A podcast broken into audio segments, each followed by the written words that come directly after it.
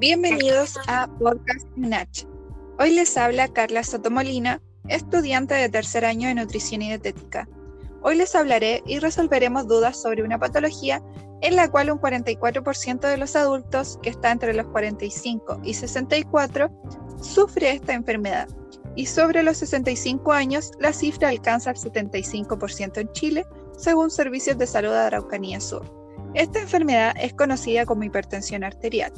El día de hoy nos encontramos junto con Carmen Proboste, perteneciente a adulto mayor, quien actualmente padece hipertensión arterial. Bienvenida, señora Carmen. ¿Cómo se encuentra el día de hoy? Bueno, bien, ¿y usted? Qué bueno, me alegro. Muy bien, gracias. Cuéntenos usted, ¿sabe de qué se trata esta enfermedad? La verdad, señorita, no mucho. Yo solo sé que la tengo y que es peligrosa si no me cuido y se encuentra en todo lo correcto, señora Carmen. La hipertensión, le cuento que es conocida como presión arterial, alta o elevada. Este es un trastorno en que los vasos sanguíneos tienen una presión persistentemente alta, lo que puede dañarlos. Entonces, cada vez que el corazón late, eh, bombea sangre hacia los vasos, que llevan la sangre a todas las partes de nuestro cuerpo. La presión arterial es la fuerza que ejerce la sangre sobre estas paredes de los vasos, es decir, las arterias. Cuanto más alta es esta presión, más esfuerzo tiene que realizar el corazón para bombear. La presión arterial en adultos, eh, lo normal es de 120 sobre 80 milímetros por mercurio. Y si es mayor a estos rangos, es decir, mayor a 140, 90, eh, se considera alta o elevada. ¿Sabía usted que la mayoría de las personas con hipertensión no muestran ningún síntoma? Pero es por esto que se le conoce como un asesino silencioso. Y en ocasiones la hipertensión causa síntomas, como por ejemplo dolores de cabeza, dificultad respiratoria, vértigo, dolor torácico, palpitaciones del corazón, hemorragias nasales, pero esto no es siempre. Usted, señora Carmen, ¿hace cuánto padece hipertensión? Uh, señorita, hace mucho, alrededor de unos 15 años más o menos que me diagnosticaron esta enfermedad hipertensión. Em, señora Carmen, ¿usted sabía que se podía prevenir o conoce usted el tratamiento de la hipertensión o se encuentra usted en tratamiento? Mire, no mucho. Sé que si hubiera llevado quizás a alimentación más saludable y, me gustaría saber qué cambio hacer en, en mis hábitos para tener una mejor calidad de vida, bueno, y de, lo que me queda. Y actualmente, claro, estoy en, un tratamiento en, el CESFAM. Ok, señora Carmen, mire, le cuento. Eh, todos los adultos eh, deberían medirse su presión arterial periódicamente, ya que es importante conocer los valores. Y si esta está elevada, tienen que consultar con un profesional. Bueno, usted ya se encuentra en tratamiento, está diagnosticada.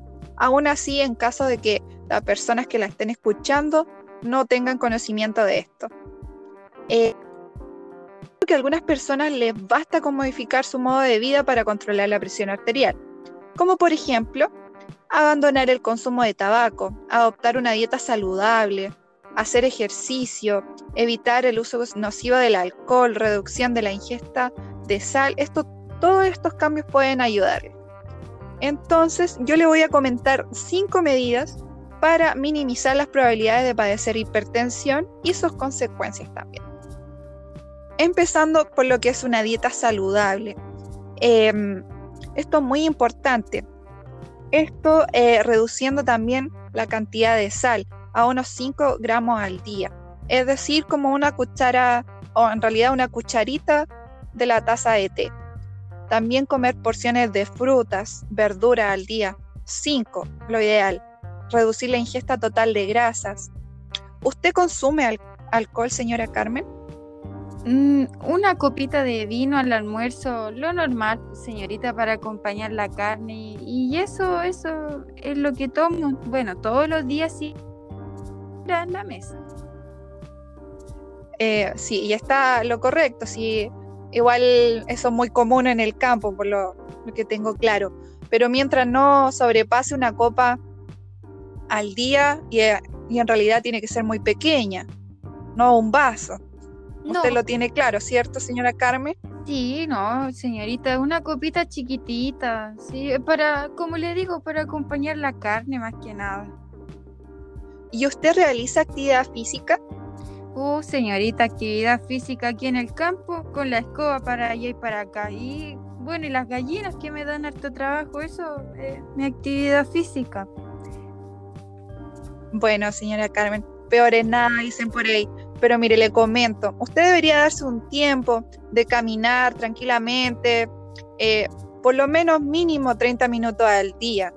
Bueno, usted igual eh, hace actividad física regularmente, como me comenta usted, pero aún así debería darse el tiempo, ya que necesita usted eh, desestresarse de alguna forma. Le comento que el estrés o llevar relaciones sociales negativas, esto igual puede fomentar la hipertensión arterial. Por eso le comento que lo ideal sería que usted se encuentre en un ambiente positivo, que no le, eh, que no le gestione mayor estrés. Ah, ahora me queda más claro, señorita, qué cambio realizar. Y aún así, ¿por qué es peligrosa esta enfermedad? Eh, mire, le cuento. Cuanto más alta es la presión arterial, mayor es el riesgo de daño al corazón y a los vasos sanguíneos. Em, ya que estos pueden afectar a órganos principales tales como el cerebro, riñones, entre otros. Además, em, si no se controla, la hipertensión puede provocar un infarto al, miocardio, un ensanchamiento del corazón y a la larga una insuficiencia cardíaca. Los vasos sanguíneos también pueden desarrollar eh, protuberancias, que son conocidas como aneurismas, y en zonas débiles que lo hacen más susceptibles de obstruirse y romperse. También la presión arterial puede ocasionar que la sangre se filtre al cerebro y provocar un accidente cerebrovascular. La hipertensión también puede provocar, como le comentaba, deficiencia renal, ceguera, deterioro cognitivo, entre otras cosas. Las consecuencias de la hipertensión eh, para la salud se pueden agravar eh, por otros factores que aumentan las probabilidades de sufrir un infarto al miocardio, que son las que les comentaba anteriormente, ya que son muy importantes que no se le vayan a olvidar, que eran el consumo de tabaco, la dieta poco saludable, el uso nocivo de alcohol, inactividad física, exposición a un estrés permanente, también la obesidad, el colesterol alto y la diabetes mellitus, entre otras cosas más. Esas serían las más destacables que le podía mencionar. Mm, señorita, estoy realmente sorprendida porque no, no sabía que podía causar tantos problemas. Ahora me queda mucho más claro con todo lo que usted me, me está explicando. Qué cosa más terrible quedar ciega, ¿no? Vieja y ciega. claro que sí, señora Carmen, pero me alegro que haya resolvido todas sus dudas. Eh, no sé si le queda alguna al respecto. La verdad, señorita, todo muy claro.